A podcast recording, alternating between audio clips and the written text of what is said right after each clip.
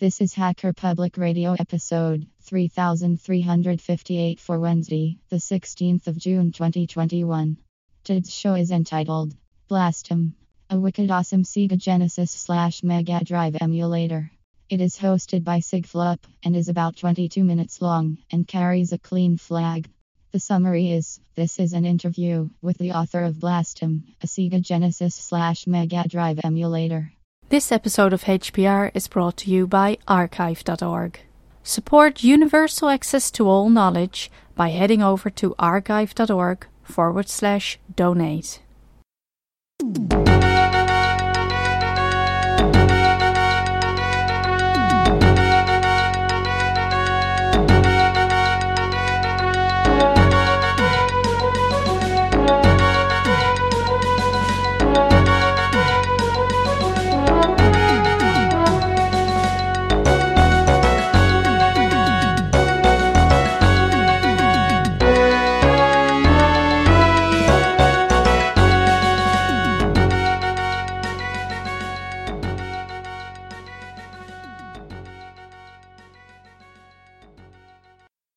Hello, everyone, and welcome to another episode of Hacker Public Radio. My name is C-Club Sinislable, and uh, this episode is gonna we're gonna talk about Blastem, which is this terrific, terrific emulator for the Sega Genesis slash Mega Drive. We'll be talking to the author of uh, Blastem, and so let's get started.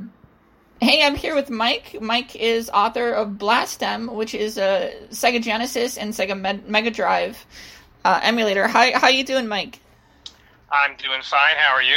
Oh, pretty good. Um, it's pretty warm here, so that's good. It's usually pretty cold, but uh, um, yeah. So, how long? Out of curiosity, how long did it take you to write this emulator?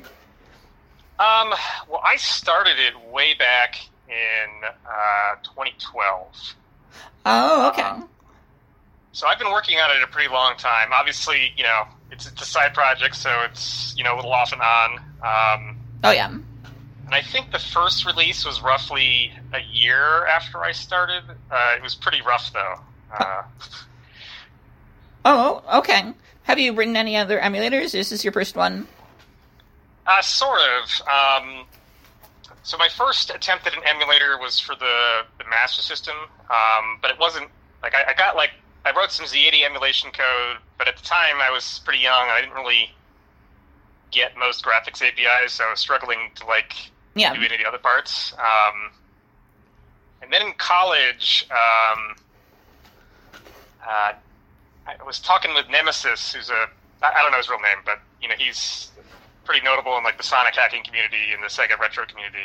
And um, we had, we talked about collaborating on a, a Dreamcast emulator.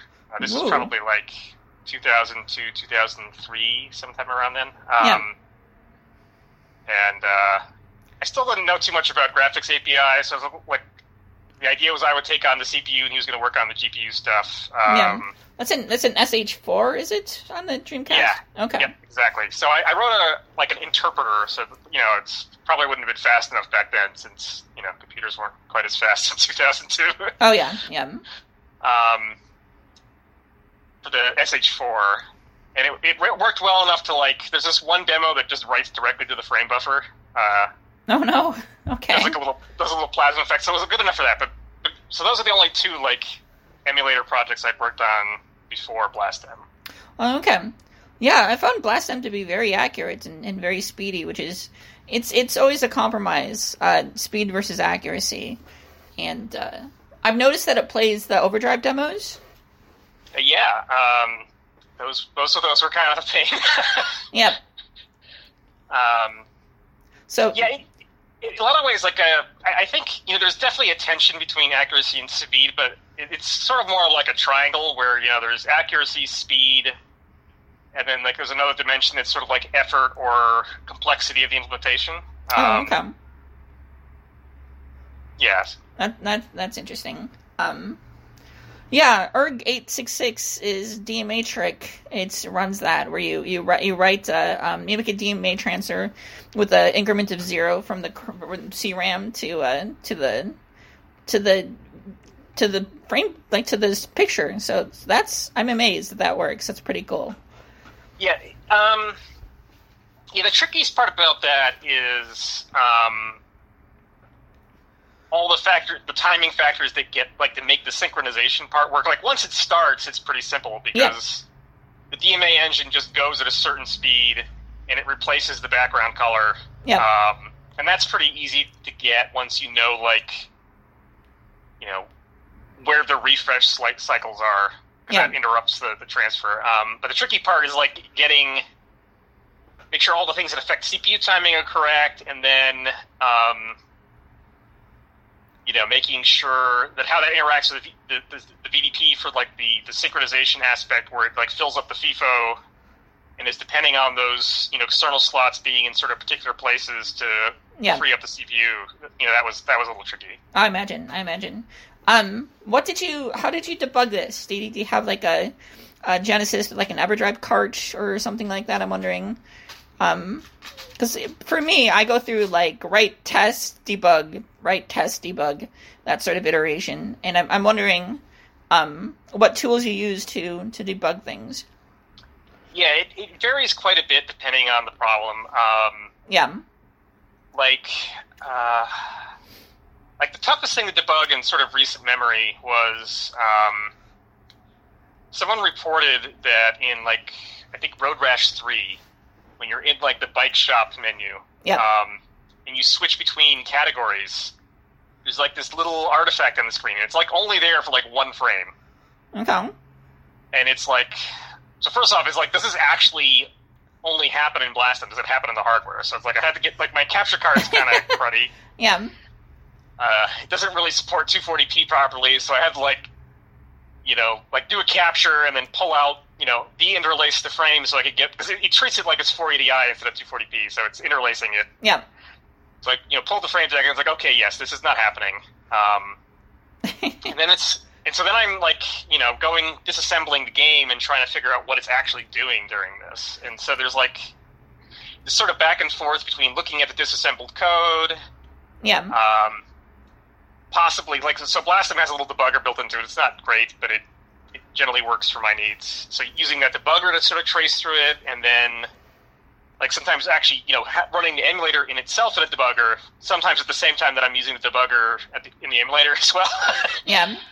Um, and trying to figure out what happened is going on. And eventually what became clear is that, um, you know, uh, when it does this transition between categories, it's not very careful about when it updates um, the name table. So, you know, for those that aren't familiar with like the Genesis graphics system, you know, it's like it's a bunch of little eight by eight tiles, and the background layers have like specify which tile they use. And so, when it was updating that mapping of which tile was used, it ended up doing it while the dis- in the middle of the display. So, basically, there was like a race between. Um, you know, the updates from the C P U and, and the display scanning out. Um, yeah. But for some reason on the console, this didn't cause the same artifact I was seeing on Blastem, and the question was why. Yeah. And um, I don't remember exactly how I figured this, but eventually it occurred to me that the, the name table entries are sixteen bits wide. Yeah. But the, the V RAM is only eight bits wide, so it can only write half of each entry at a time. Okay. And I'm like, well, wonder, I wonder if it's because it actually is doing the two bytes of the words in the opposite order, which for most things doesn't matter at all because it's, you know, uh, and it turns out that was that was the problem. Oh, okay. Yeah, it uh, seems it seems hard to, to figure out. I noticed that you have it does you um are doing remote debugging through G D P or G GDB. Yeah, I mean that one that one isn't so much for me. That was sort of like. Um, Because generally speaking, when I have a problem, I don't have the source code. I just have, like, a, here's a game or a demo that's, like, a binary. And so I have, you know, so having G D B access isn't super helpful. But, yep.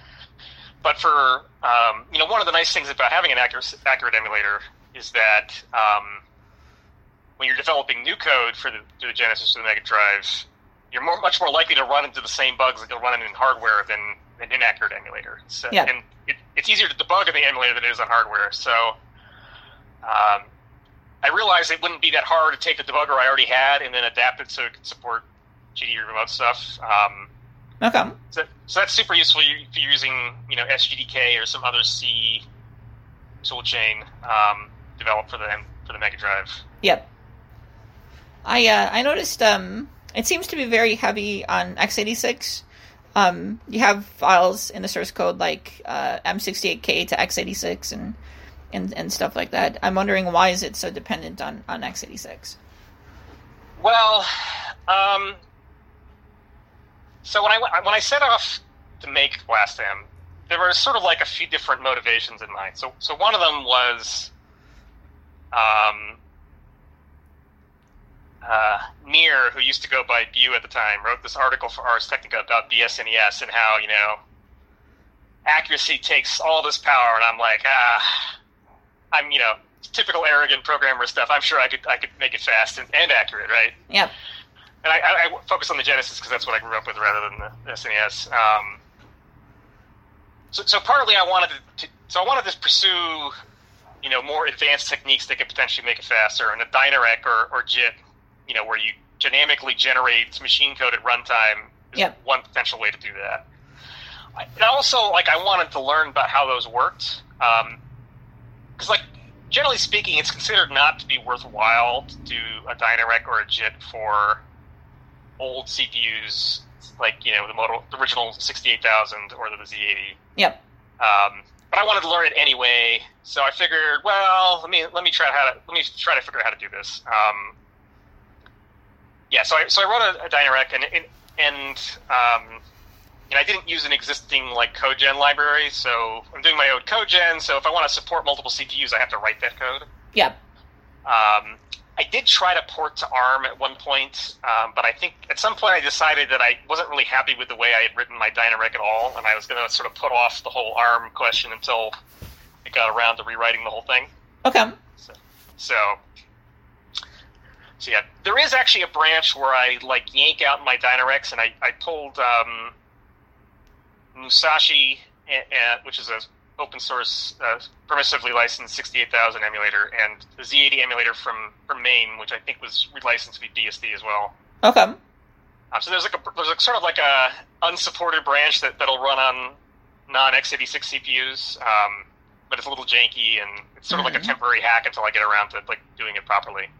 Okay. All right. So you're using MAME Z eighty Z eighty code in your project, is what you're saying? Only in this sort of hacky branch. Oh, okay.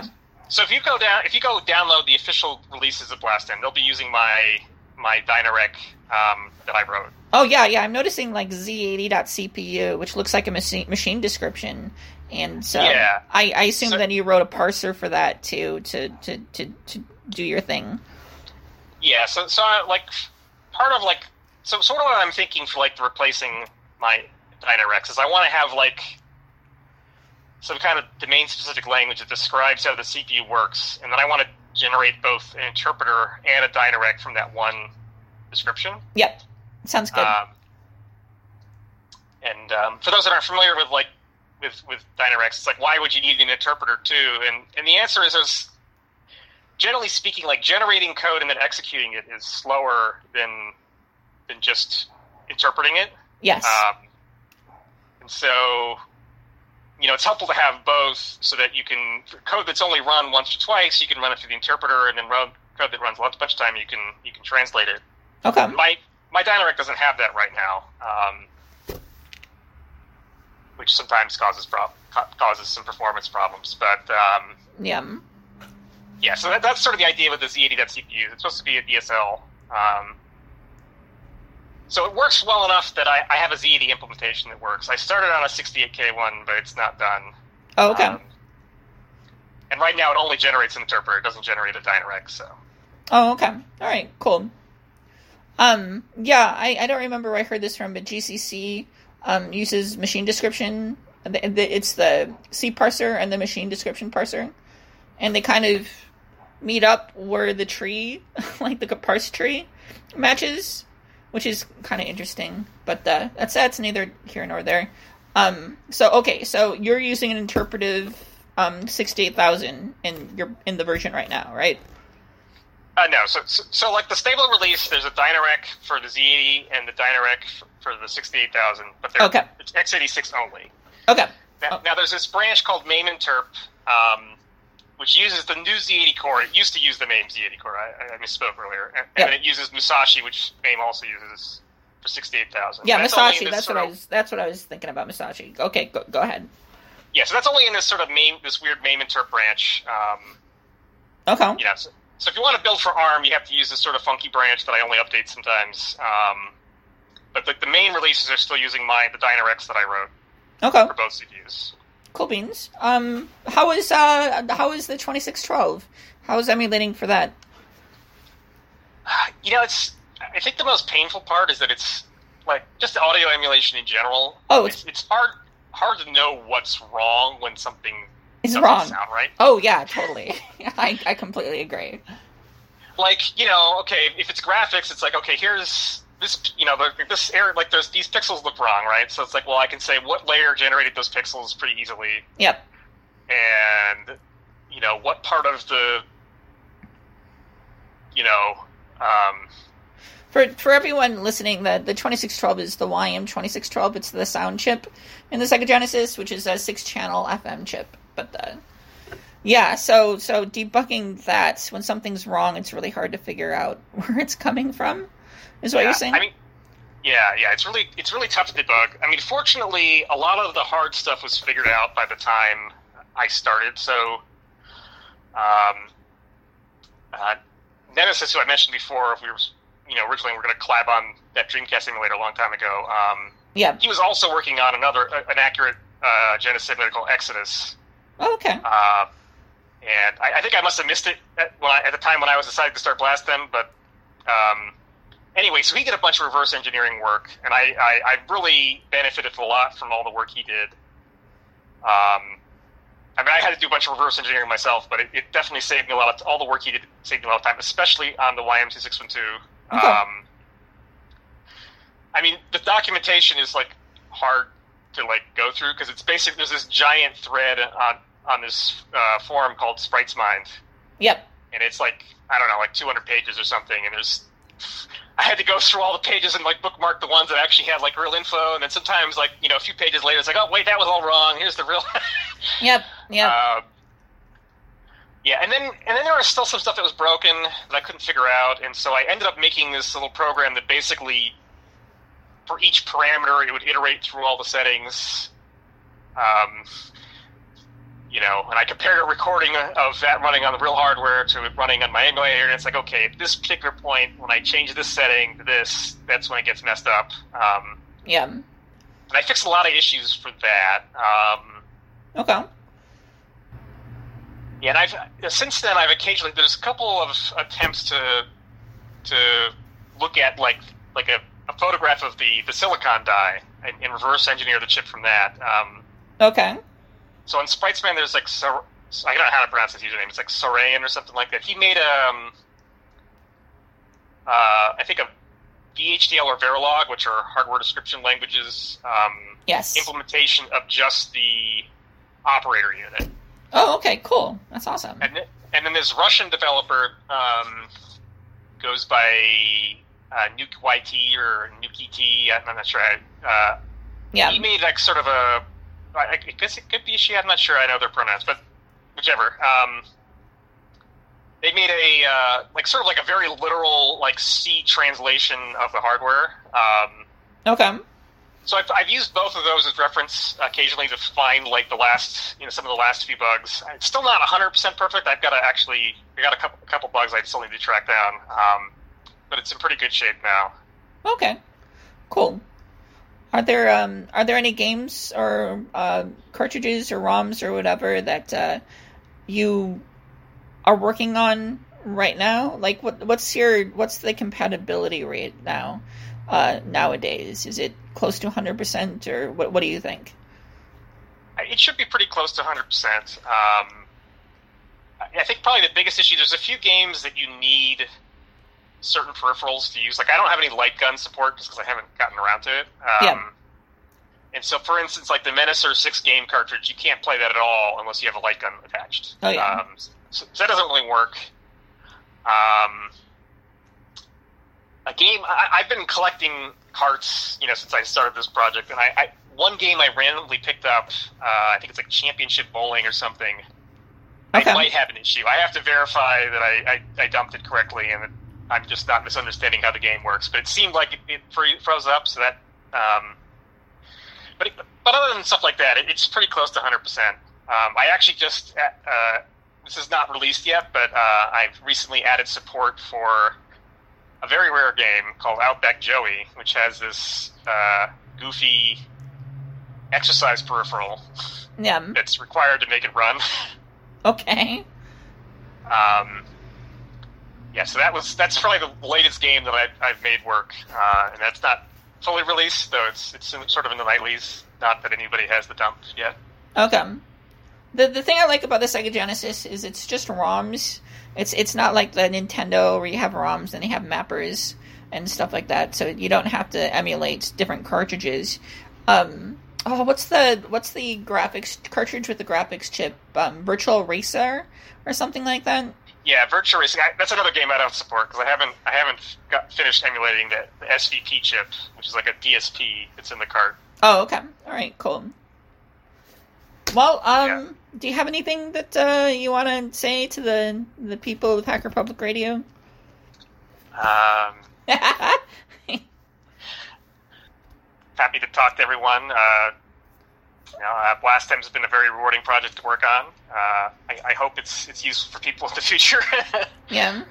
Okay, so the website is retrodev.com slash Blastem. Is that correct?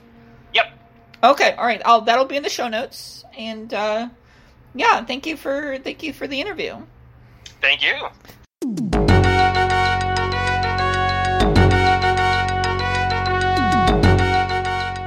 You've been listening to Hacker Public Radio at hacker public radio dot org. We are a community podcast network that releases shows every weekday, Monday through Friday. Today's show, like all our shows, was contributed by an H P R listener like yourself. If you ever thought of recording a podcast, then click on our contribute link to find out how easy it really is. Hacker Public Radio was founded by the Digital Dog Pound and the Infonomicon Computer Club and is part of the binary revolution at bin rev dot com. If you have comments on today's show, please email the host directly, leave a comment on the website, or record a follow-up episode yourself. Unless otherwise stated, today's show is released under a Creative Commons Attribution Share Alike three point oh license.